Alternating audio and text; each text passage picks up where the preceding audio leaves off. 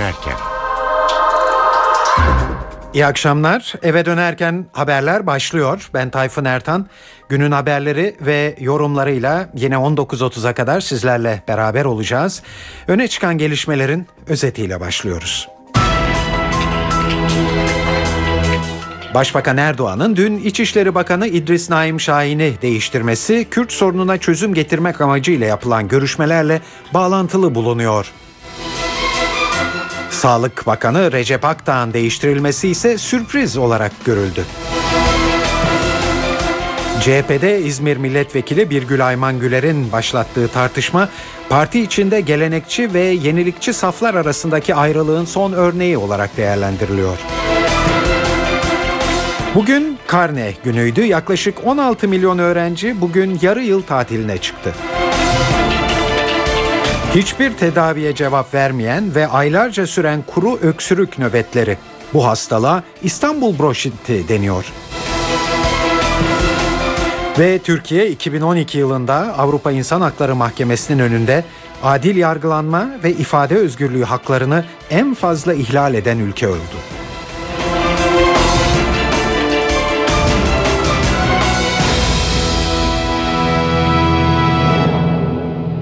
Önümüzdeki dönem Türk siyasetine yön verecek değişiklik yapıldı ve kabine yüz değiştirdi. Dün akşam bültenimizde son dakika gelişmesi olarak ayrıntılı olarak duyurmuştuk sizlere. Başbakan Recep Tayyip Erdoğan kabinede dört bakanı değiştirdi. İçişleri, Milli Eğitim, Sağlıkla, Kültür ve Turizm Bakanlıklarına yeni isimler getirdi. Aslında kabine değişikliği bir süredir Ankara kulislerinde konuşulmaktaydı. Çünkü başbakan önceki hafta yaptığı Afrika ziyareti sırasında her an her şey olabilir diyerek bu konuda ilk ipucunu vermişti. Bir de başbakanın kafasında tabii önümüzdeki yılı planlama düşüncelerinin bulunduğunu da biliyoruz. Birazdan kabinedeki değişikliğin arka planını yorumcularımızla ele alacağız. Ancak önce başkente gidelim ve Ercan Gürses'ten değişiklikleri ve kim kimdir sorularının yanıtını alalım. Başbakan Recep Tayyip Erdoğan'ın 4 bakanlık kabine revizyonunun yankıları Ankara'da devam ediyor. 4 bakanla ilgili olarak bazı beklentilerin karşılandığını ama bazı isimlerin özellikle bir ismin sürpriz sayıldığı yönünde AK Parti cenahında değerlendirmeler var. Öncelikle İçişleri Bakanlığı'na atanan Muammer Güler konusunda Ankara'da uzun süredir bir beklenti oluştuğunu hatırlatmakta yarar var. İdris Naim Şahin'in yerine atanmıştı. Daha önce revizyon yapılan bir bakanlıktı. Abdülkadir Aksu'nun ilk dönem İçişleri Bakanlığı'ndan sonra İdris Naim Şahin İçişleri Bakanlığı görevini yürütüyordu. Ardından da Muammer Güler Meclis İçişleri Komisyonu Başkanlığı görevini en son olarak yaparken İçişleri Bakanlığı'na atandı. Muammer Güler'i şöyle kısaca bir özetlemek gerekirse Güler'in daha önce İstanbul Valiliği Kamu Düzeni ve Güvenliği Müsteşarlığı görevinde bulunduğunu Başbakanın önemli bir isim olarak değerlendirdiğini biliyoruz. Diğer bir atama Milli Eğitim Bakanlığı'na Ömer Dinçer'in yerine Meclis Milli Eğitim Komisyonu Başkanlığı görevini yürüten Nabi Avcı atandı. Nabi Avcı ismini en son 4 artı 4 artı 4 eğitim sistemiyle ilgili mecliste yapılan ve gergin geçen oturumlarda Milli Eğitim Komisyonu Başkanlığı sırasında oturmasıyla hatırlatmıştı. Kamuoyu tarafından bu yönüyle biliniyor. Ama daha öncesinde milletvekili olmadan önce Başbakan Recep Tayyip Erdoğan'ın özellikle dış gezilerinde yanından ayırmadığı çok önemli bir isimdi. Başbakanın danışmanlığı görevini yürütüyordu. Diğer bir atamaya baktığımız zaman Ömer Çelik Kültür ve Turizm Bakanlığı'na Ertuğrul Günay'ın yerine getirildi. Ömer Çelik AK Parti'nin dış ilişkilerden sorumlu genel başkan yardımcısıydı ve dış ilişkilerle ilgili bir görevi yürüttüğünden dolayı başbakanın yine dış gezilerine özellikle e, katılmasıyla biliniyordu. Hatta son Mısır gezisinde başbakanın Hamas lideriyle Başbakan Erdoğan'ın görüşmesinde de bulunmuş. Daha sonra başbakan oradan ayrıldıktan sonra yürütülen bazı görüşmelerde MİT Müsteşarı Hakan Fidan'la birlikte o görüşmelere katılan bir isimdi. Tabii bununla birlikte onun Kültür ve Turizm Bakanlığı'na atanmasının bir ölçüde sürpriz sayılabileceğini değerlendirmek gerekiyor. Ertuğrul Güney'in daha önce açıklamış olduğu beklentisinin azaldığı ve artık emekliyi düşündüğü yönünde ki yorumların da sonrasında bu bakanlıkta daha önceki gibi bir revizyonun olacağı bekleniyordu. Ama en sürpriz değişiklik şüphesiz Sağlık Bakanlığı'nda oldu. Sağlık Bakanı Recep Akdağ kabinenin en eski bakanlarından birisiydi. Abdullah Gül hükümetinden beri görev yapıyordu. Başbakan Erdoğan'dan dahi eski bir bakandı bu hükümetler döneminde. Sağlık Bakanı Recep Akdağ'ın yerine Mehmet Müezzinoğlu atandı. Mehmet Müezzinoğlu Edirne milletvekili. Gümülcine doğumlu ve şöyle ilginç bir hikayesi var. Sonradan Türkiye'ye göç etmiş, iltica etmiş birisi ve o süreç zarfında 3 yıl boyunca vatandaşlık e, alamadığını hem Bulgaristan'dan hem Türkiye'den alamadığını böyle ilginç bir hikayesi olduğunu da hatırlatmak lazım. Müezzinoğlu AK Parti'nin İstanbul İl Başkanlığı görevini de yürütmüş bir isimdi. Doktor ve iç hastalıkları mütehassısıydı. Başbakan Erdoğan'ın Sağlık Bakanlığı'na atadığı önemli bir isim Mehmet Müezzinoğlu. Ercan Gürses, NTV Radyo Ankara. Evet kabine değişikliğinin ardından ilk devir teslim törenleri yapılmaya başlandı. İlk tören Milli Eğitim Bakanlığı'ndaydı. Ömer Dinçer görevini Nabi Avcı'ya bıraktı. Dinçer 12 yıllık kademeli eğitim sistemi konusunda bakanlık teşkilatına özel olarak teşekkür etti. Bu süreçte mevcut statükonun değişmesinin rahatsızlık yaratmış olabileceğini kaydeden Dinçer, görevi devrettiği Nabi Avcı'nın da benzer bir yaklaşımda olduğunu vurguladı. Milli Eğitim Bakanlığı'nın ardından Sağlık Bakanlığı'nda da devir teslim yapıldı. 10 yıldır Sağlık Bakanı olarak görev yapan Recep Akta görevini Meclis Sağlık Komisyonu üyesi AK Parti Edirne Milletvekili Mehmet Müezzinoğlu'na bıraktı. Sağlık Bakanlığı'ndaki devir teslim törenini NTV muhabiri Borayhan Gülce anlatıyor.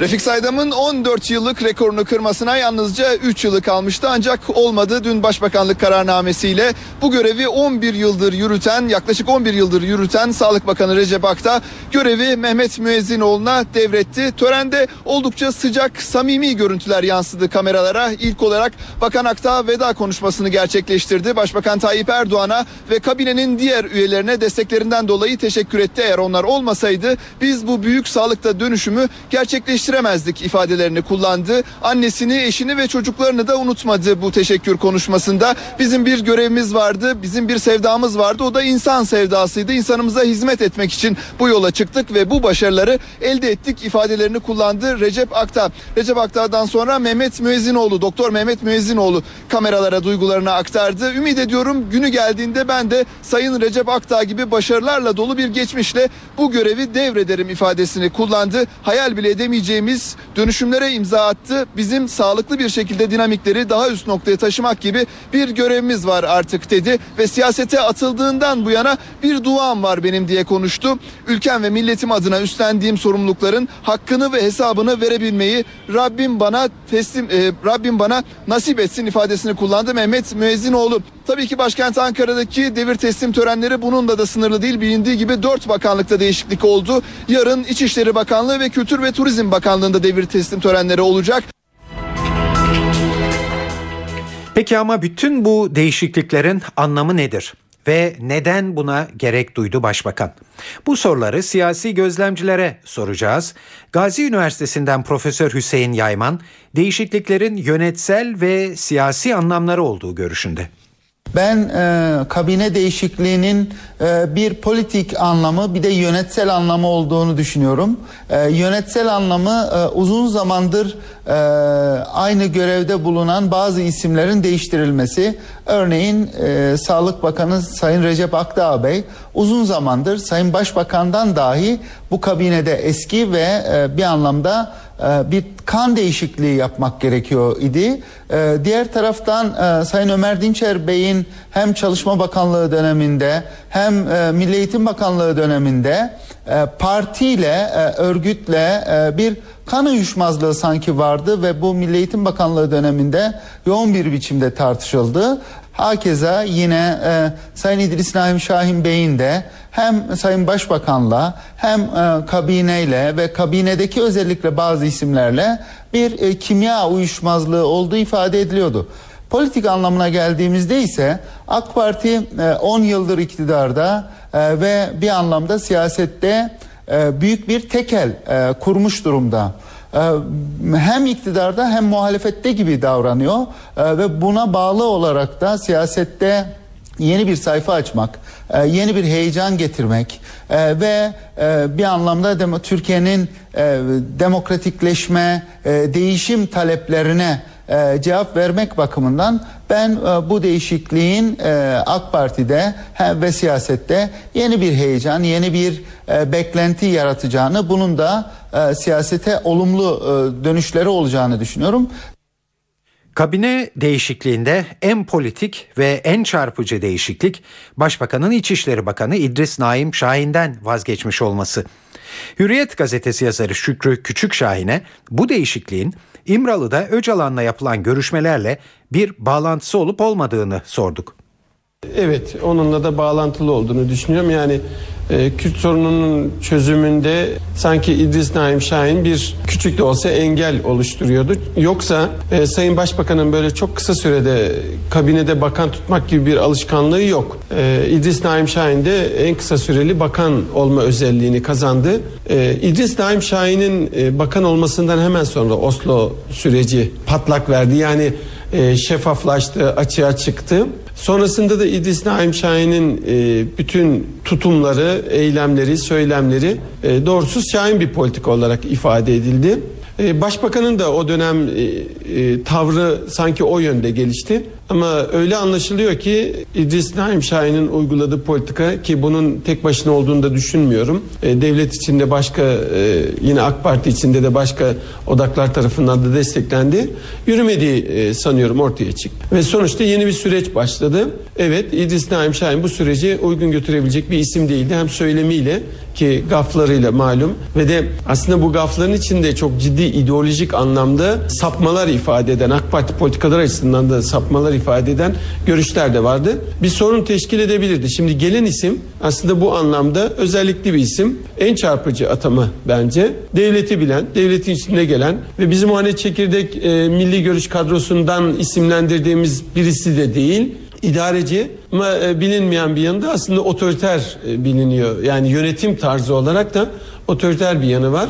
E, İstanbul sermayesi açısından bakıldığında, İstanbul medya dünyası açısından bakıldığında, İstanbul ilişkileri açısından bakıldığında da tecrübeli bir isim ve de Güneydoğu kökenli Mardin milletvekili. Bu açıdan ilginç bir seçim ve süreçle paralel yürüyebilecek bir seçim ve bu süreci destekleyen kabine içindeki diğer isimlerle de oldukça uyumlu e, davranabilecek bir isim. Bu açıdan ben İçişleri Bakanlığı'na yapılan bu atamayı e, bu dörtlü atamanın en önemli unsuru olarak görüyorum ve en politik tavır olarak görüyorum. Diğer isimler konusunda aynı şeyi düşünmüyorum. Evet şimdi Ankara muhabirlerimizden Ercan Gürses'e geri döneceğiz. Ercan'dan kulislerde bundan sonrası için neler konuşulduğunu değerlendirmesini isteyeceğiz. Bundan sonra AK Parti içerisinde yeni bir revizyonun uzun bir süre beklenmeyeceği konuşuluyor. Ancak bu dört bakanlık kabine revizyonunun beklenenden daha düşük çaplı bir düzenleme olduğu da yine konuşulan konular arasında Zira 7-8 bakanın değişeceğinden de söz ediliyordu. Başbakan Recep Tayyip Erdoğan'ın yerel seçimlere kadar en azından genel merkez kadrosunu güçlendirmek istemiş olabileceği kabinede bazı yeni taze kanlara da ihtiyaç duyduğu özellikle 3 dönem şartı ile ilgili olarak bundan sonra özellikle bir yıl sonrasında yeni bir revizyonunda yapılabileceği AK Parti içerisinde konuşulan senaryolar arasında ancak Başbakan Recep Tayyip Erdoğan'ın zamanlama konusunda sadece ve sadece kendisine has bir yöntemi olduğu da bilinen bir gerçek. Ercan Gürses, NTV Radyo Ankara. Cumhuriyet Halk Partisi'nde parti içinde tartışmalar yaşanıyor. Buna İzmir Milletvekili Birgül Ayman Güler'in biraz sonra size dinleteceğimiz sözleri yol açtı ve sonunda Cumhuriyet Halk Partisi lideri Kemal Kılıçdaroğlu e, akşam saatlerinde bugün Birgül Ayman Güler'le parti genel merkezinde bir araya geldi. Bu e, toplantı e, nasıl e, geçti diye merak ediliyordu. Çünkü e, sert açıklamalar vardı birbirlerine yönelik olarak. Güler çıkışta kısa bir açıklama yaptı ve istifa edeceği söylentilerini yalanladı. Güler Adıyaman milletvekili Salih Fırat'ın istifa düşüncesinin de kendi sözleriyle bir ilgisi olmadığını söyledi. Şimdi e, Birgül Ayman Güler'le Kemal Kılıçdaroğlu arasında bu akşam yapılan toplantının nasıl geçtiğini ve açıklamaları, tarafların açıklamalarını birazdan NTV muhabiri Miray Aktağ Uluç'tan alacağız. Ama e, size önce İzmir Milletvekili Birgül Ayman Güler'in tartışmaya yol açan sözlerini dinletiyoruz. Kürt milliyetçiliğini bana ilericilik ve bağımsızcılık diye yutturamazsınız. Türk ulusuyla Kürt milliyetini eşit eş değerde gördüremezsiniz. Evet işte bu sözlerde e, tartışmalara yol açan Cumhuriyet Halk Partisi'nde ve sadece Cumhuriyet Halk Partisi'nde de değil duyacaksınız şimdi diğer partiler de bu tartışmaya çekildiler, katıldılar. Ama önce e, Genel Başkan Kemal Kılıçdaroğlu'ndan hemen bir uyarı gelmişti. Birgül Ayman Güler'in sözlerine şöyle demişti Kılıçdaroğlu. etnik kimlik üzerinden siyaset yapılmasına parti olarak karşıyız. Bu ülkede yaşayan her yurttaşın başımızın üstünde yeri vardır. Kimsenin şu veya bu şekilde etnik kimlik üzerinden siyaset yapması, bir etnik kimliği dışlaması, onu ikinci sınıf yurttaş olarak görmesi bizim kabul edeceğimiz bir olay değildir. Birgül Ayman Güler'e AKP ve BDP'den tepki geldi. MHP'den ise destek vardı. BDP'li Demirçelik CHP'de bir zihniyet sorunu olduğunu söyledi. hala Kürt inkarı devam ediyor.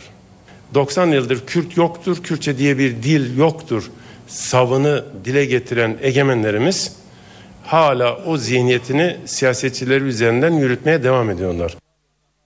AKP Adıyaman Milletvekili Mehmet Metiner de istifa eden Salih Fırat'ı AKP saflarına çağırdı.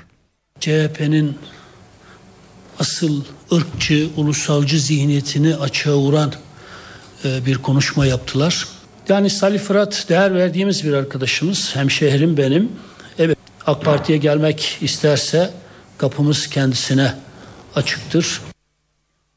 Evet Salih Fırat bir kez daha hatırlatarsak sizlere e, Birgül Ayman e, Güler'in az önce duyduğunuz sözlerinden e, sonra e, partisinden istifa etmişti. E, ve tabii Fırat'ın istifası henüz işleme konmuş değil ama e, bu olayla e, Salih Fırat'ın bağlantısı da böyle. MHP Grup Başkan Vekili Mehmet Şandır ise Birgül Ayman Güler'e destek verdi ve kendisi kurucu hukukun gereğini yapmıştır dedi. Birileri Kürtçülük yaparken, birileri bir Kürt milleti yaratmaya çalışırken ırkçılık yapmıyor da kurucu hukuku savunanlar mı ırkçılık yapıyor? Evet işte tartışmalara diğer partiler de bu şekilde e, katılmış oldu. Şimdi e, az önce söylediğimiz e, görüşmeye geri dönelim ve onun ayrıntılarını sizlere duyuralım. E, CHP lideri Kemal Kılıçdaroğlu eleştirilerin hedefindeki Birgül Ayman Güler'le akşam saatlerinde parti genel merkezinde bir araya geldi. Bu konudaki ayrıntıları NTV muhabiri Miray Aktağ Uluç'tan alıyoruz. Cumhuriyet Halk Partisi Genel Merkezi'nde hareketli saatler yaşanıyor. CHP İzmir Milletvekili Birgül Ayman Güler'in Türk ulusuyla Kürt milliyeti eşit değildir. Bunu bana kabul ettiremezsiniz sözlerinin ardından yaşanan gelişmelerde son olarak CHP İzmir Milletvekili Birgül Ayman Güler Genel Başkan Kemal Kılıçdaroğlu'yla bir saat süren bir görüşme yaptı. Söz konusu görüşmenin ardından basına bir açıklamada bulundu ve partisinin Adıyaman Milletvekili Salih Fırat'ın istifasının kendisinden kaynaklanmadığını söyledi ve onu istifaya iten başka sebe- sebeplerinde olduğunun altını çizdi. Birgül Ayman Güler konuşmasının yine arkasında durdu. Meclis Genel Kurulu'nda yaptığı tepki çeken konuşmasının arkasında durdu ve bu savlarda biz bir sorun görmüyoruz dedi. Genel Başkan Kemal Kılıçdaroğlu tarafından uyarılmadığını da belirten Cumhuriyet Halk Partisi İzmir Milletvekili istifasının söz konusu olmadığını söyledi ve istifa gerektirecek bir şey yok ifadelerini de kullandı. Bu arada Birgül Ayman Güler'in bu açıklamalarından hemen önce Türkiye Büyük Millet Meclisi'nden yapılan bir yazılı açıklama vardı. Cumhuriyet Halk Partisi'nin dün istifa eden Adıyaman Milletvekili Salih Fırat da bir açıklama yaparak istifasını geri çekmeyeceğini söyledi ve bundan böyle çalışmalarımı bağımsız olarak sürdüreceğim dedi.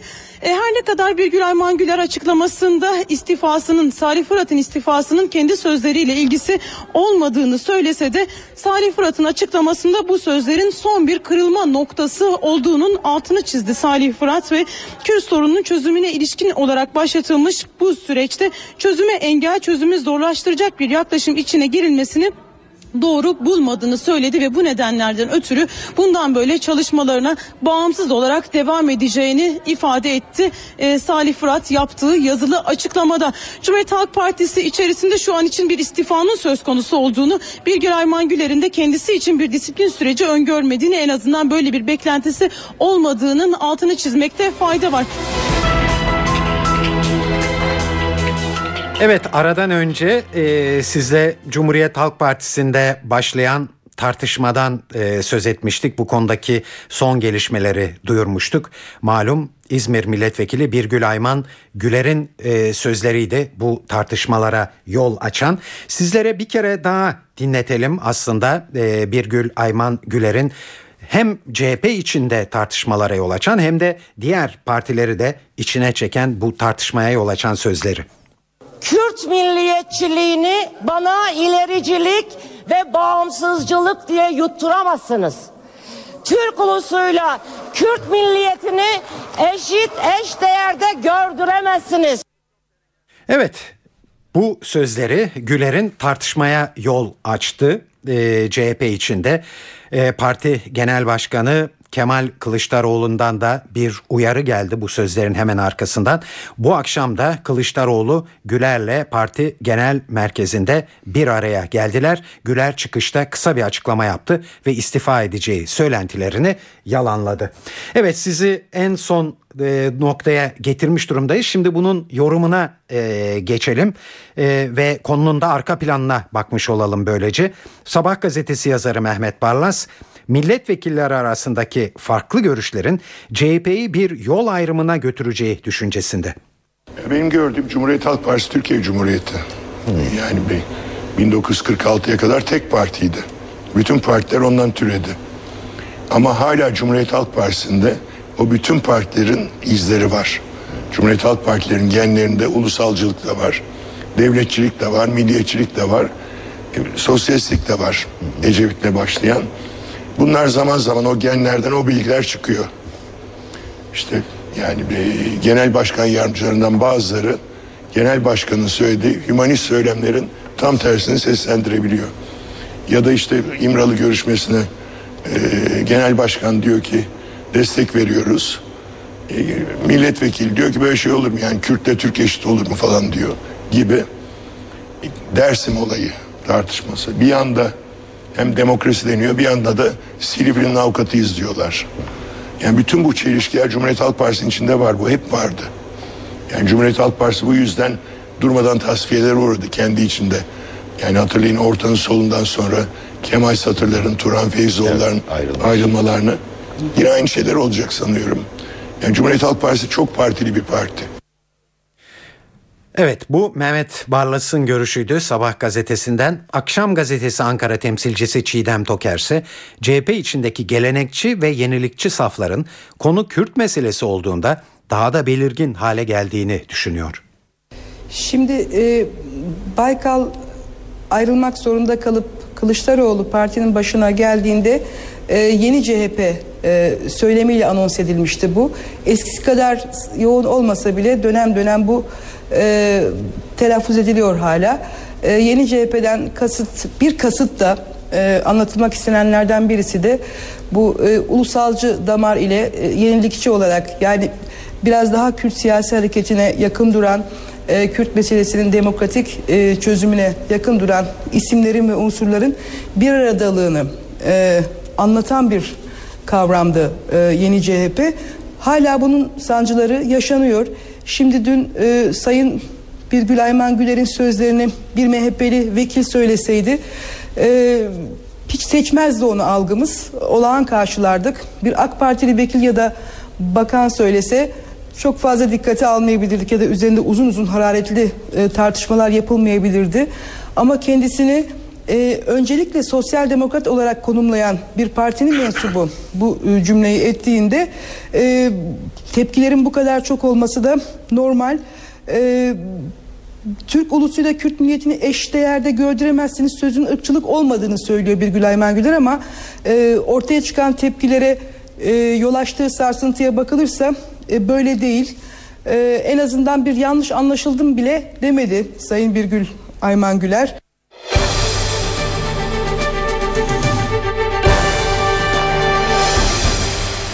Ana dilde savunma düzenlemesi dün gece geç saatlere kadar süren ve yer yer yumruklaşmaya varan tartışmaların gölgesinde genel kuruldan geçti ve bu düzenlemeyle sanıkların Kürtçe savunma yapabilmelerinin önü de açılmış oldu.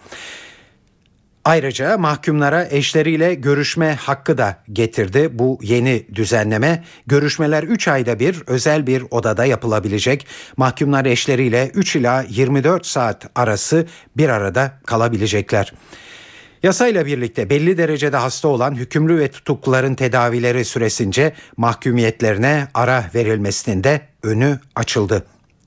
Ana dilde savunmaya imkan taşıyan, tanıyan bu yasa tasarısının mecliste kabul edilmesinin ardından KCK davasında bugün dikkat çeken bir gelişme yaşandı. Batman Belediye Başkanı Necdet Atalay mahkeme başkanına Kürtçe hitap etti.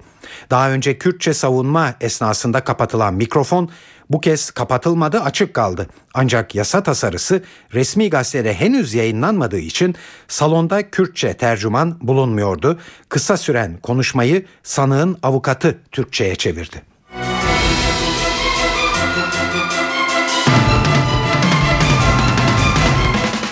Yaklaşık 16 milyon öğrenci bugün yarı yıl tatiline çıktı ve öğrencilerin heyecanla beklediği karneler bugün dağıtıldı.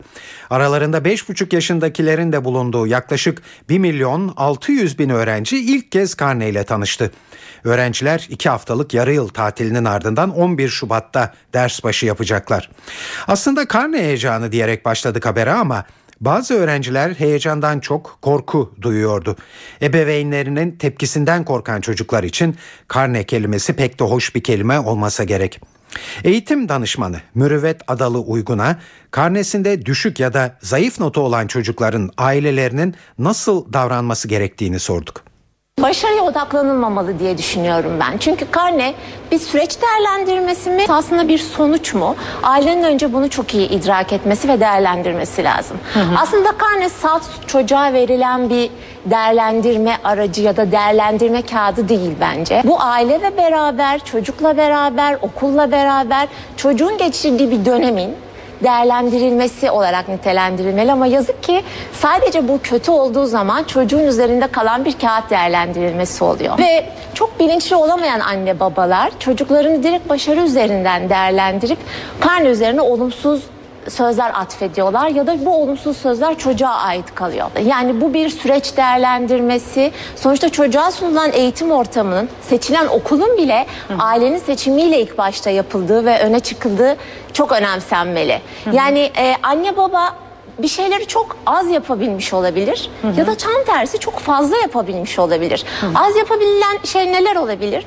İlgilenememiştir. Hı. Yoğun iş hayatı vesaire olup çocuk tek başına kalabilmiş ve çocuğa böyle bir güven verilmiş olabilir ama çocuk bunun altından kalkamamıştır. Hı hı. Böyle bir sürecin sonunda olumsuz bir tablo karşımıza çıkabilir.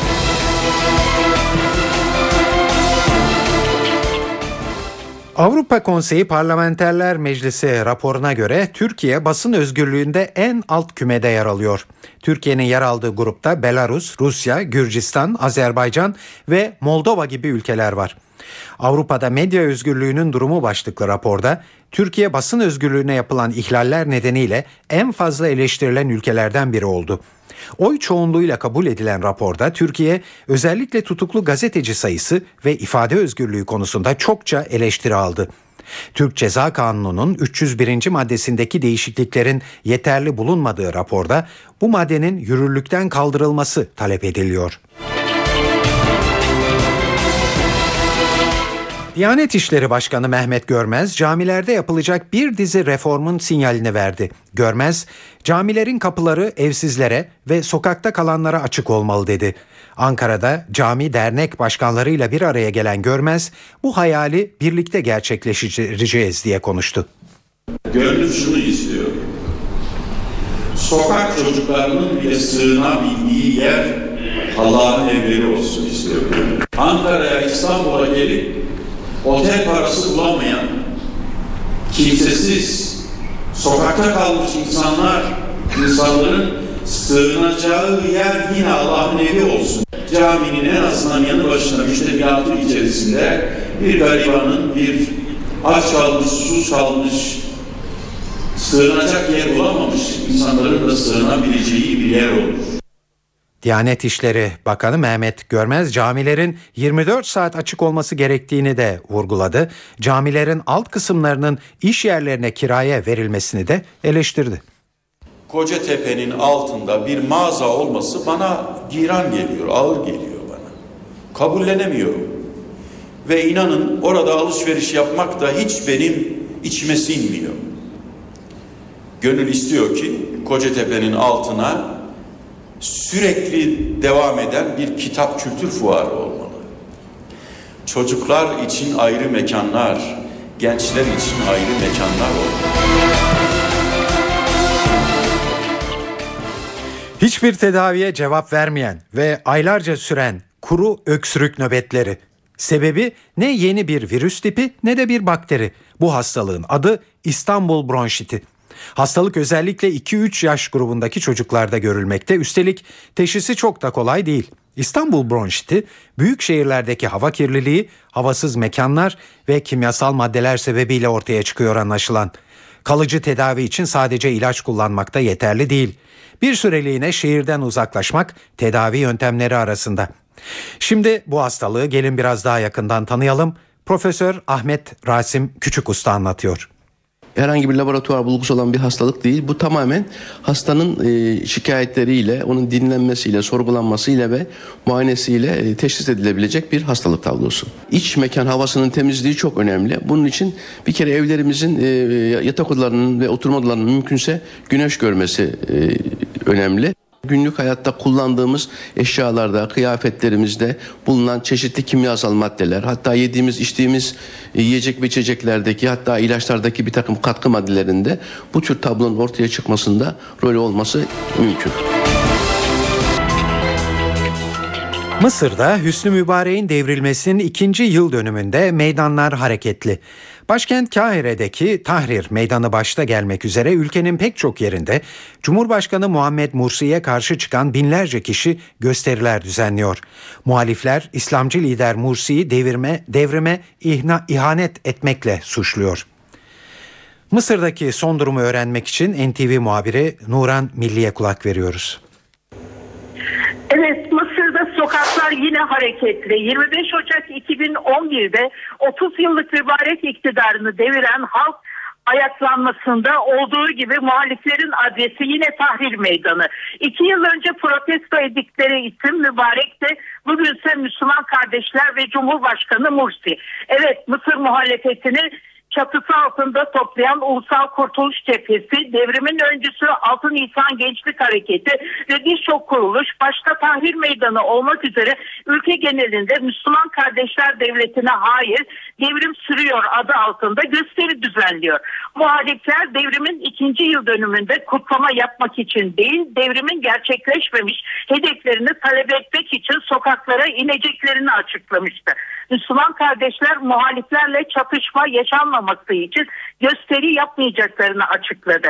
Her kesimden insanların akın ettiği Tahrir Meydanı'nda halk yönetimi istemiyor, Müslüman kardeşler diktatörlüğüne hayır sloganları yükseliyor. Öte yandan dün gece Tahrir Meydanı'na açılan Kasralı Ayn Caddesi'nde güvenlik güçleriyle muhalifler arasındaki çatışmalar devam ediyor. Polisin göç yaşartıcı gaz kullandığı çatışmalarda en az 10 kişi yaralandı. Kahire'nin yanı sıra İskenderiye, Süveyş, Port Said ve İsmailiye kentleri olmak üzere ülke genelinde halk meydanlara akın ediyor. Bazı kentlerden çatışma haberleri geliyor. Ülkeyi 1981 yılından 2011 yılının Şubat ayına kadar aralıksız yöneten mübarek iki yıl önceki olaylarda polise göstericilerin üzerine ateş açma evrini vermekle suçlanıyordu. Çarptırıldığı ömür boyu hafif cezası iptal edilen ve yeniden yargılanacak olan 84 yaşındaki mübarek halen Kahire'de bir askeri hastanede tedavi görüyor. Batılı ülkeler Bingazi alarmında. İngiltere, Almanya ve Hollanda vatandaşlarından Libya'nın Bingazi kentini terk etmelerini istediler. İngiltere Dışişleri Bakanlığı'ndan yapılan açıklamada Libya'nın ikinci büyük kentinde Avrupalıların belirgin ve yakın tehdit altında bulunduğu duyuruldu ve İngilizlere Bingazi'yi terk etmeleri çağrısı yapıldı. Benzer bir çağrıyı Almanya ve Hollanda da kendi vatandaşlarına yaptı. Almanya Dışişleri Bakanı Bingazi'deki durumu ciddi ve hassas olarak tanımladı. Bu uyarı sonrasında Malta Bingazi'ye hava seferlerini durdurdu. 1 milyon nüfuslu Bingazi bir süredir silahlı gruplar arasında çatışmalara sahne oluyor. Bingazi'de geçtiğimiz Eylül ayında Amerikan Büyükelçisi öldürülmüş ve bir İtalyan diplomat da saldırıya uğramıştı.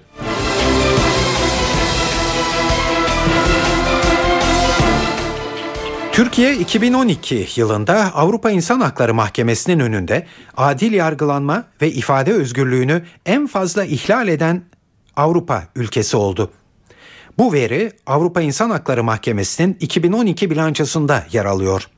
Mahkeme verilerine göre şu anda mahkemenin gündeminde 47 Avrupa ülkesinden gelen toplam 128.100 dava başvurusu var. Bunlardan 28.600'ünü Rusya'ya karşı açılmak istenen dava başvuruları oluşturuyor. Rusya'yı neredeyse 17.000 dosyayla Türkiye izliyor. Rusya'dan gelen başvurular Avrupa İnsan Hakları Mahkemesi'nin toplam iş gününün %22'sini, Türkiye'den gelenlerse %13'ünü kapsıyor. Avrupa İnsan Hakları Mahkemesi'nin 2012 yılında açıkladığı toplam 1093 kararın 123'ünü Türkiye'ye karşı açılmış davaların kararları oluşturmakta. Türkiye davalarında açıklanan kararlarından 117'sinde Avrupa İnsan Hakları Sözleşmesi'nin ihlal edildiğine hükmedildi. Türkiye, Rusya ve Romanya'nın ardından Avrupa İnsan Hakları Sözleşmesi'nin insanlık dışı ve kötü muamelenin yasaklanması ile ilgili maddesini en fazla ihlal eden ülke unvanına da sahip.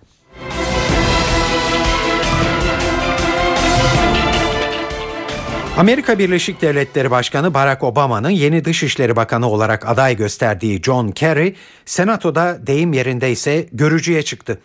2009 yılından bu yana başkanlığını sürüttüğü Dışişleri Komisyonu'nun sorularını yanıtlayan Kerry, Amerika'nın gelecek 4 yıllık dış politikasının nasıl olacağının sinyallerini verdi. Kerry'nin gündeminde Suriye'de vardı.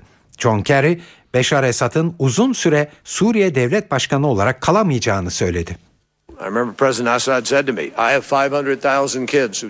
Beşar Esad'ın bana 500 bin Suriyeli gencin işsiz olduğunu söylediğini ve ülkesinde değişim yaparak batıya ulaşmak istediğini hatırlıyorum.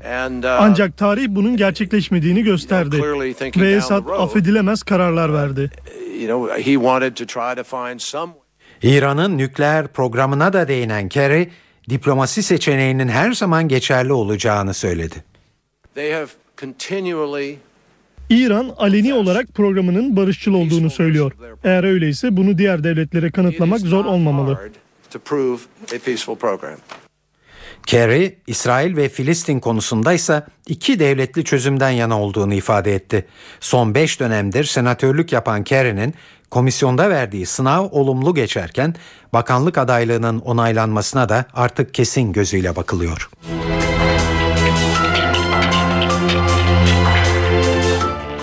İsviçre'nin Davos kasabasında düzenlenen Dünya Ekonomik Forumu'nda sona yaklaşıldı. Zirveye katılan ekonomistler, iş adamları ve siyasetçiler ekonomik krizde zor günlerin geride kalıp kalmadığını tartıştı. Türkiye'den bakanlar ve iş adamları da zirvede bolca temasta bulundular. Davos'u öne çıkan başlıkları, oradan dünyanın ve Türkiye'nin ekonomik görünümünü bu haftayı Davos'ta geçiren Brüksel muhabirimiz Güldener Sonumut'tan dinliyoruz. Dünya Ekonomik Forumu'nun 3. gününde toplantılar tüm hızıyla devam ediyor. sizin de ifade ettiğiniz üzere buradaki tüm liderler, iş adamları ve siyasetçiler 2013 yılının görünümü hakkında bir çalışmalar gerçekleştiriyorlar. Burada acaba 2013 yılında kriz devam edecek mi yoksa geride mi kaldı? Tüm kanaat önderleri, ekonomistler ve siyasetçiler aslında krizin neredeyse geride kaldığını, Avrupa Birliği'nde ekonomide biraz bir daralma yaşandığını ancak temelinin artık sağlam olduğunu, büyük bir krizin beklenmediğini, bundan sonra artık bir taraftan yaraların sarılması gerektiğini, özellikle Güney Kıbrıs Rum kesimi, Yunanistan, İspanya, Portekiz, İrlanda gibi ülkelerde yaraların sarılması gerektiğini, diğer taraftan da artık istihdamın yaratılması bu yüzden de büyümeye yönelik olarak hamlelerin yapılması gerektiği açıklandı. Dünya ekonomisinde öne çıkacak lokomotif ülkeler arasında Türkiye gibi, Brezilya gibi, Japon, e, Çin gibi ülkelerin bulunduğunu, kalkınmakta olan ülkelerin ekonominin son derece canlı olduğuna dikkat çekildi. Bu da dünya ekonomisini yukarıya doğru çekecek. Türk iş dünyası da oldukça aktif bir katılım içerisinde sabah saatleri itibariyle Türkiye'de e, Türkiye'yi temsil eden 3 bakanımızın önemli oturumu vardı. Aileden sorumlu Devlet Bakanı Fatma Şahin sabah saatlerinde OECD Genel Sekreteri e, Meksika, Japonya ve Türkiye Merkez Bankası temsilcilerin katıldığı bir oturumda kadın erkek eşitliği, pozitif ayrımcılık ve iş dünyasında kadınların temsil oranının yükseltmeye yönelik olarak çalışmalarda hazır bulundu. Burada özellikle gerek Garanti Bankası gerekse Akbank ve Kibar Holding tarafından yapılan katılımlarda bu kuruluşların Türkiye açısından son derece önemli olduğunu pozitif ayrımcılığın sadece alt kademelerde değil yönetici kademelerinde de uygulandığını ve neredeyse %50'lik bir orana yaklaşıldığı bu da OECD Genel Sekreteri tarafından memnuniyet ile karşılandığı açıklandı. Diğer taraftan yine sabah saatlerinde bu sefer Türk iş adamlarını bir araya getiren ve Dışişleri Bakanı Ahmet Davutoğlu ile Başbakan Yardımcısı ve Ekonomiden Sorumlu Devlet Bakanı Ali Babacan'ın katılımıyla 2013 yılının görünümü ele alındı. Davos'ta bugüne kadar neler konuşuldu? Bundan sonraki unsurlar neler neler yer alacak 2013 yılında bu hususlar ele alındı. Ekonomik kriz hakikaten geride kaldı. Türkiye'nin ekonomik canlılığı son derece önemli olduğunu, kriz haritasında da siyasi bir krizin dünya görünümünde öngörülmediği, Suriye ve Mali krizlerin artık kontrol altına alındığını ve 2013 yılında da artık büyümeye yönelik olarak yatırım fırsatları olarak değerlendirileceği açıklandı. Evet şimdi de bugünün para ve sermaye piyasalarındaki gelişmelerini size yansıtalım. CNBC'den Enis Şener'de dinliyoruz? İyi akşamlar. İMKB'de dün başlayan kar satışları bugün de hızlanarak devam etti. Borsa yurt dışından ayrışarak günü %1.95 düşüşle 84.755 seviyesinden tamamladı. Borsanın hızlı yükselişine öncelik yapan bankalar düşüşte de ilk sıralarda yer aldı. İMKB Bankacılık Endeksi günü %3'ün üzerinde kayıpla tamamladı. Bankalara sert satış gelmesinin bir nedeni de Credit Suisse'in Türk bankaları için verdiği tavsiyeyi piyasa üzeri getiriden nötre indirmesi oldu.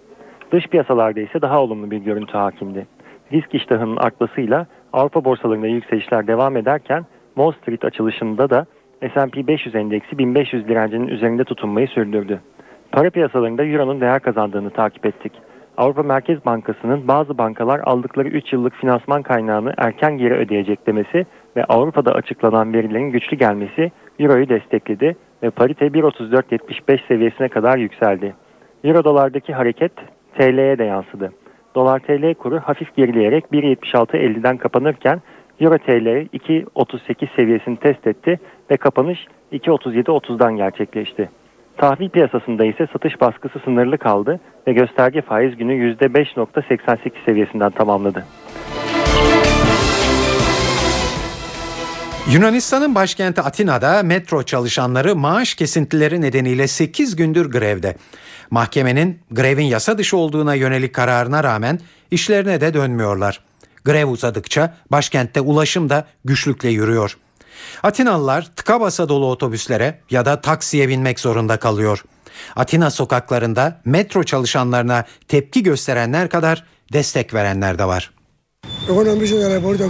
İnsanlar acı çekiyor. Bir görüşleri olabilir. Ancak bunu hükümetle çalışarak çözmeliler.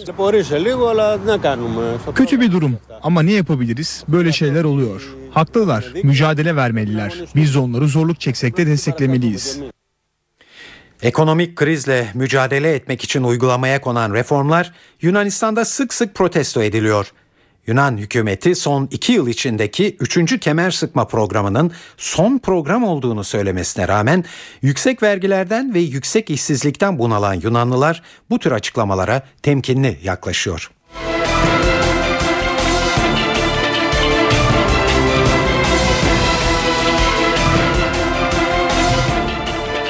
İtalya'nın Cenova kentindeki bir Katolik kilisesinde görev yapan bir rahip kendinden beklenmeyecek bir performansa imza attı.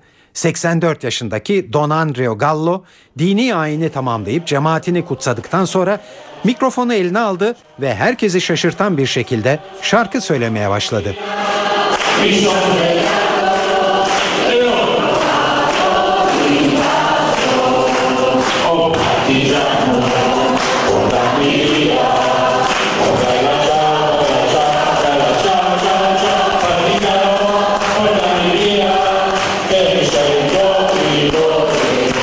Bu tabi rastgele bir şarkı değildi. Dünya sosyalistlerinin efsanevi marşı Ciao Bella'ydı.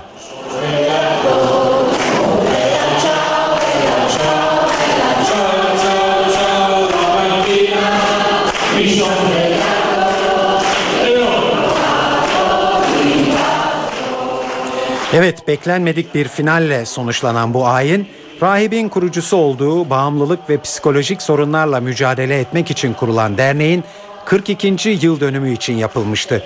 84 yaşındaki rahip Don Gallo diğer Hristiyan din adamlarının aksine eşcinsel haklarını ve kürtajı savunuyordu. Kendine kaldırımların rahibi diyen Don Gallo yoksul ve muhtaçlara yardım etmesiyle de tüm İtalya'da tanınıyordu. Cumhuriyet Halk Partisi'nde İzmir Milletvekili Birgül Ayman Güler'in başlattığı tartışma parti içinde gelenekçi ve yenilikçi saflar arasındaki ayrılığın son örneği olarak değerlendiriliyor.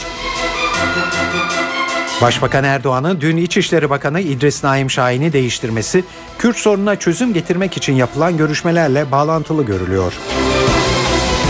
Ve bugün karne günüydü. Yaklaşık 16 milyon öğrenci bugün yarı yıl tatiline çıktı.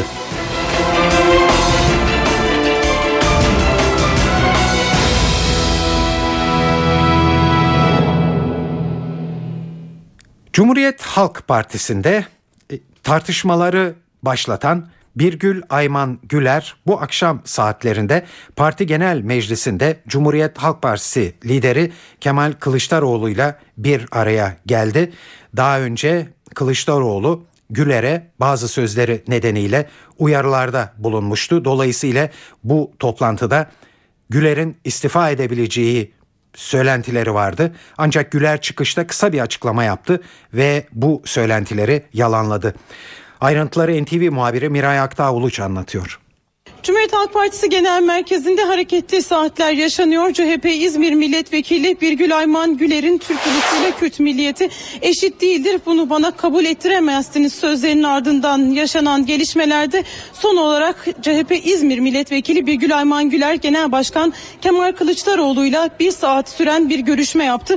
Söz konusu görüşmenin ardından basına bir açıklamada bulundu ve partisinin Adıyaman Milletvekili Salih Fırat'ın istifasının kendisinden kaynaklanmadığı olmadığını söyledi ve onu istifaya iten başka sebe- sebeplerinde olduğunun altını çizdi. Birgül Ayman Güler konuşmasının yine arkasında durdu. Meclis Genel Kurulu'nda yaptığı tepki çeken konuşmasının arkasında durdu ve bu savlarda biz bir sorun görmüyoruz dedi. Genel Başkan Kemal Kılıçdaroğlu tarafından uyarılmadığını da belirten Cumhuriyet Halk Partisi İzmir Milletvekili istifasının söz konusu olmadığını söyledi ve istifa gerektirecek bir şey yok ifadelerinde kullandı.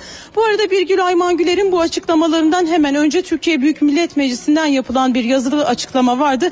Cumhuriyet Halk Partisi'nin dün istifa eden Adıyaman Milletvekili Salih Fırat da bir açıklama yaparak istifasını geri çekmeyeceğini söyledi ve bundan böyle çalışmalarımı bağımsız olarak sürdüreceğim dedi.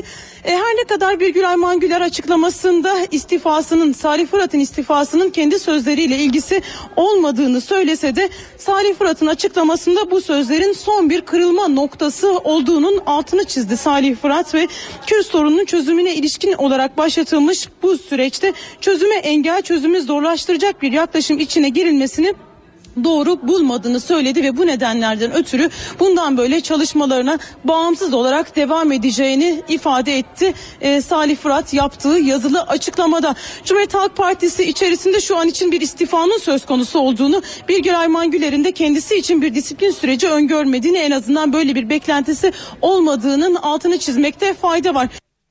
Evet Ankara muhabirlerimizden Miray Akta Uluç'u dinliyorduk. Şimdi bunun biraz perde arkasına gidelim isterseniz bu olayı. Acaba nasıl başladı bu tartışma? Bu tartışma aslında Birgül Ayman Güler'in mecliste yaptığı bir konuşma sırasında şu sözlerle başladı. Kürt milliyetçiliğini bana ilericilik ve bağımsızcılık diye yutturamazsınız. Türk ulusuyla Kürt milliyetini eşit eş değerde gördüremezsiniz. Evet işte bu sözler başlattı tartışmayı ve bugün bu tartışma sadece Cumhuriyet Halk Partisi içinde kalmadı, diğer partilere de yayıldı. Az önce göreceksiniz. Ama bu sözleri ilk duyduğunda Genel Başkan Kemal Kılıçdaroğlu bir uyarı niteliğinde konuşma yapmıştı. Etnik kimlik üzerinden siyaset yapılmasına parti olarak karşıyız. Bu ülkede yaşayan her yurttaşın başımızın üstünde yeri vardır. Kimsenin şu veya bu şekilde etnik kimlik üzerinden siyaset yapması, bir etnik kimliği dışlaması, onu ikinci sınıf yurttaş olarak görmesi bizim kabul edeceğimiz bir olay değildir. Evet Birgül Ayman Güler'in sözlerinin Cumhuriyet Halk Partisi dışında nasıl yansıdığına da bakalım. AKP ve BDP'den tepki geldi, MHP'dense destek. BDP'li Demirçelik CHP'de bir zihniyet sorunu olduğunu söyledi. Hala Kürt inkarı devam ediyor. 90 yıldır Kürt yoktur, Kürtçe diye bir dil yoktur. Savını dile getiren egemenlerimiz hala o zihniyetini siyasetçileri üzerinden yürütmeye devam ediyorlar. Evet MHP Grup Başkan Vekili Mehmet Şandırsa Birgül Ayman Güler'e destek verdi ve kendisi kurucu hukukun gereğini yapmıştır dedi. Birileri Kürtçülük yaparken, birileri bir Kürt milleti yaratmaya çalışırken ırkçılık yapmıyor da kurucu hukuku savunanlar mı ırkçılık yapıyor?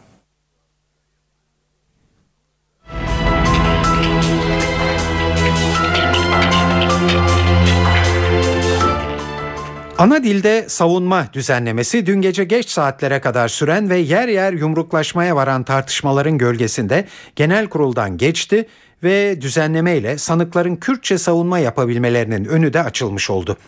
Ayrıca mahkumlara eşleriyle görüşme hakkı da tanındı. Görüşmeler 3 ayda bir özel bir odada yapılabilecek. Mahkumlar eşleriyle 3 ila 24 saat arası bir arada kalabilecek. Yasayla birlikte belli derecede hasta olan hükümlü ve tutukluların tedavileri süresince mahkumiyetlerine ara verilmesinin de önü açıldı. Ana dilde savunmaya imkan tanıyan yasa tasarısının dün Meclis Genel Kurulu'nda kabul edilmesinin ardından KCK davasında bugün dikkat çeken bir gelişme yaşandı. Batman Belediye Başkanı Necdet Atalay mahkeme başkanına Kürtçe hitap etti. Daha önce Kürtçe savunma esnasında kapatılan mikrofon bu kez açık kaldı. Ancak yasa tasarısı resmi gazetede henüz yayınlanmadığı için salonda Kürtçe tercüman bulunmuyordu ve kısa süren konuşmayı sanığın avukatı Türkçe'ye çevirdi.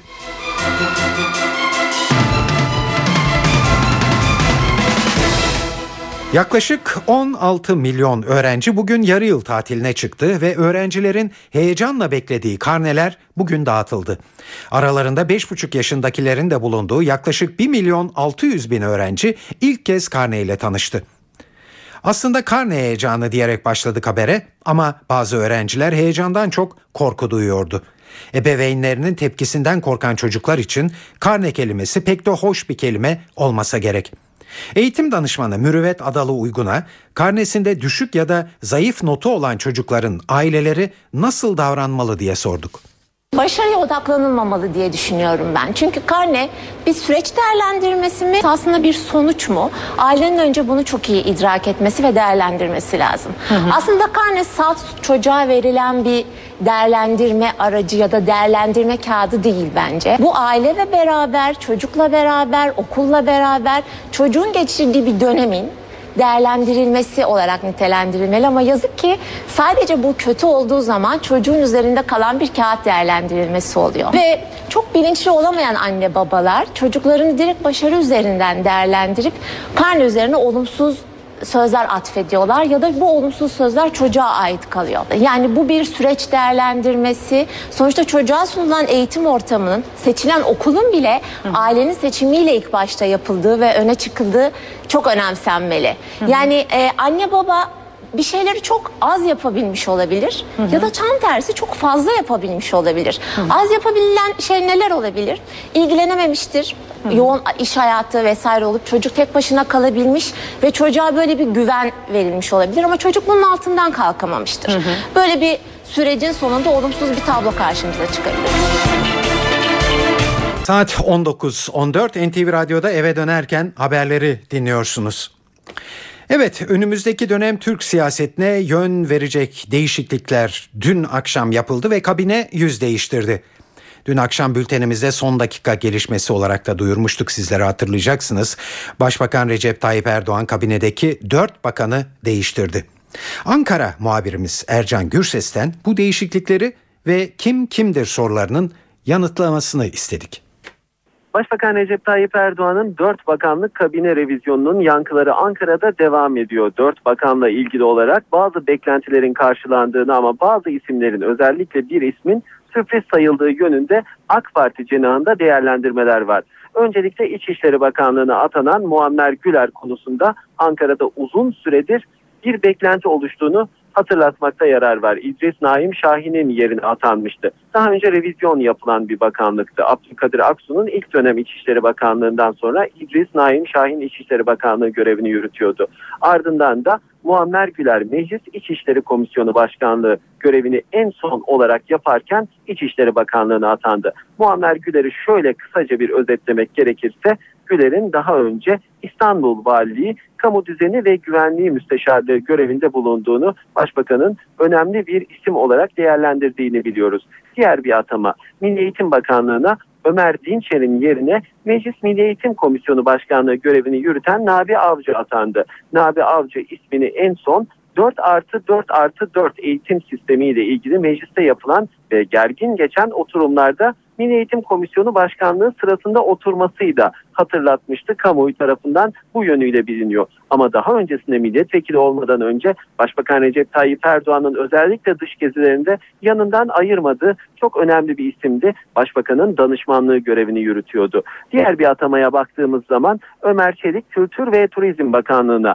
Ertuğrul Günay'ın yerine getirildi. Ömer Çelik AK Parti'nin dış ilişkilerden sorumlu genel başkan yardımcısıydı ve dış ilişkilerle ilgili bir görevi yürüttüğünden dolayı Başbakanın yine dış gezilerine özellikle e, katılmasıyla biliniyordu. Hatta son Mısır gezisinde başbakanın Hamas lideriyle Başbakan Erdoğan'ın görüşmesinde de bulunmuş. Daha sonra başbakan oradan ayrıldıktan sonra yürütülen bazı görüşmelerde MİT Müsteşarı Hakan Fidan'la birlikte o görüşmelere katılan bir isimdi. Tabii bununla birlikte onun Kültür ve Turizm Bakanlığı'na atanmasının bir ölçüde sürpriz sayılabileceğini değerlendirmek gerekiyor. Ertuğrul Güney'in daha önce açıklamış olduğu beklentisinin azaldığı ve artık emekliyi düşündüğü yönünde ki yorumların da sonrasında bu bakanlıkta daha önceki gibi bir revizyonun olacağı bekleniyordu. Ama en sürpriz değişiklik şüphesiz Sağlık Bakanlığı'nda oldu. Sağlık Bakanı Recep Akdağ kabinenin en eski bakanlarından birisiydi. Abdullah Gül hükümetinden beri görev yapıyordu.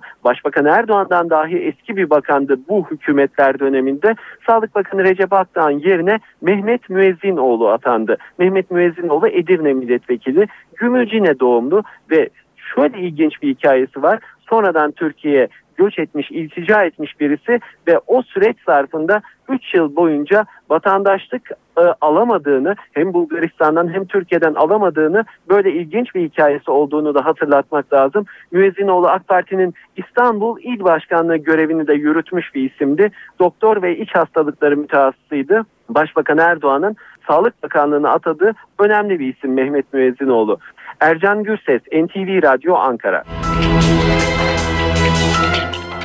Almanya'da iki üniversitenin ortaklaşa yaptığı bir araştırmaya göre Facebook kullanıcılarının üçte biri Facebook'ta geçirdikleri süre boyunca ve sonrasında kendilerini yalnız, yorgun, üzgün ve memnuniyetsiz hissettiklerini ifade etti.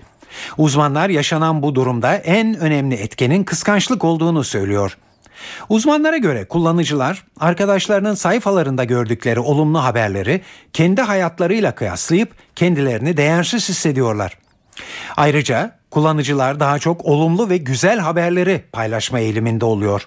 Örneğin sınavdan yüksek not almak Facebook üzerinden herkese duyurulurken düşük not alındığında bundan bahsedilmiyor. 2010 yılında Amerikan hükümetine ait gizli diplomatik ve askeri belgeleri yayınlayarak tüm dünyada sansasyon yaratan WikiLeaks'in şimdi filmi çekiliyor. Çekimlerine İzlanda'da başlanan filmde 2006'da kurulan WikiLeaks'in ortaya çıkışı ve ilk zamanları anlatılacak. Filmde WikiLeaks'in kurucusu Julian Assange'i BBC'nin ünlü dizisi Sherlock'un başrol oyuncusu Benedict Cumberbatch canlandıracak. Senaryo ise 2010 yılına kadar WikiLeaks'in sözcülüğünü yapmış Daniel Domscheit-Berg'in kitabından uygulanacak. 2013 yılının Kasım ayında vizyona girecek olan filmin yönetmeni ise Alacakaranlık dizisinin son filmini de çeken Bill Condon. Bill Condon filmin amacının hiçbir şekilde bir yargılama olmadığını Aksine yaşadığımız bilgi çağında şeffaflığa ulaşmanın zorluklarını keşfetmeye çalıştığını açıkladı. Wikileaks'in kurucusu Julian Assange ise eski sözcüsünün kitabına dayanarak yapılan filmin karalama amaçlı olduğunu söylüyor. Cinsel taciz suçlamaları nedeniyle İsveç'e iadesine karar verilen Assange, Haziran ayından beri siyasi sığınmacı olarak Londra'daki Ekvador Büyükelçiliğinde kalıyor.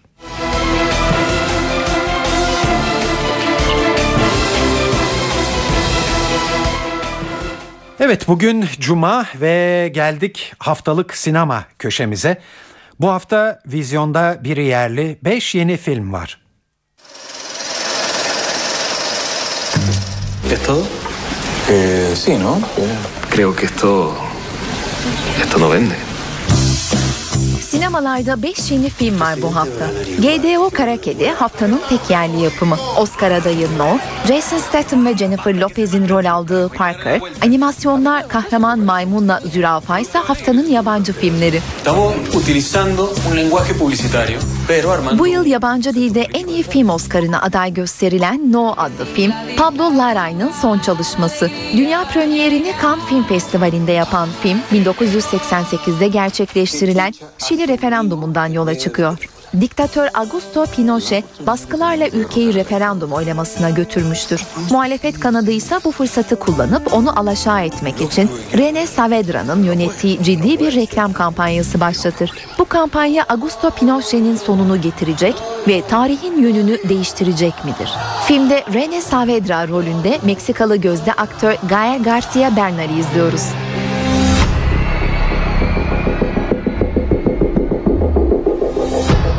Civilized people need to follow rules. These are mine.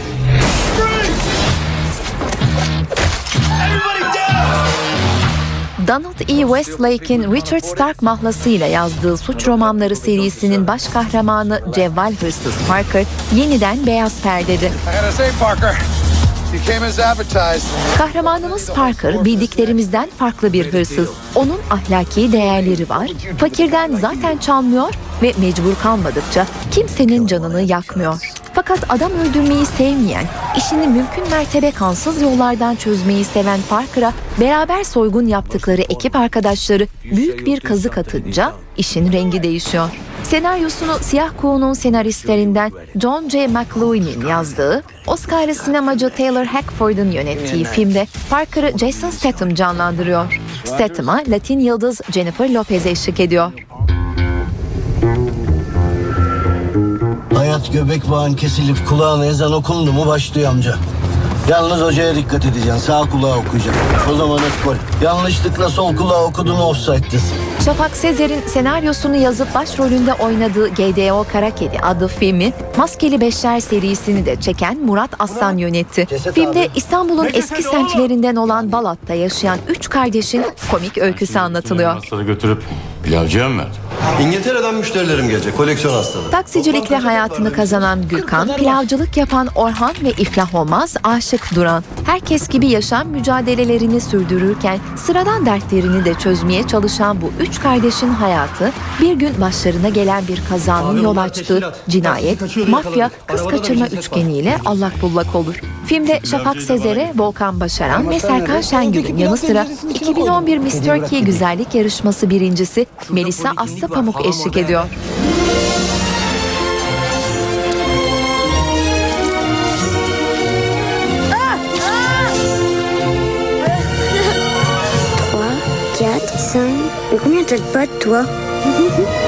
C'est ainsi. Okulların tatile girmesi şerefine iki de animasyon film gösterimde bu hafta. İlk film Zürafa adını taşıyor.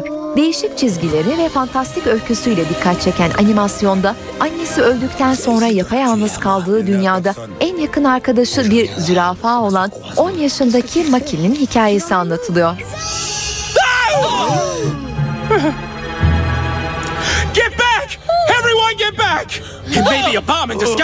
Haftanın diğer animasyonuysa tropik bir adada küçüklere muhteşem bir macera vaat eden kahraman maymun. Plaj polisliği yapan Marco Macao'nun gönlünü kaptırdığı güzeller güzeli Lulu'nun kalbini çalabilmek için her türlü numarayı yaptığı film eğlenceli ve hareketli bir macera.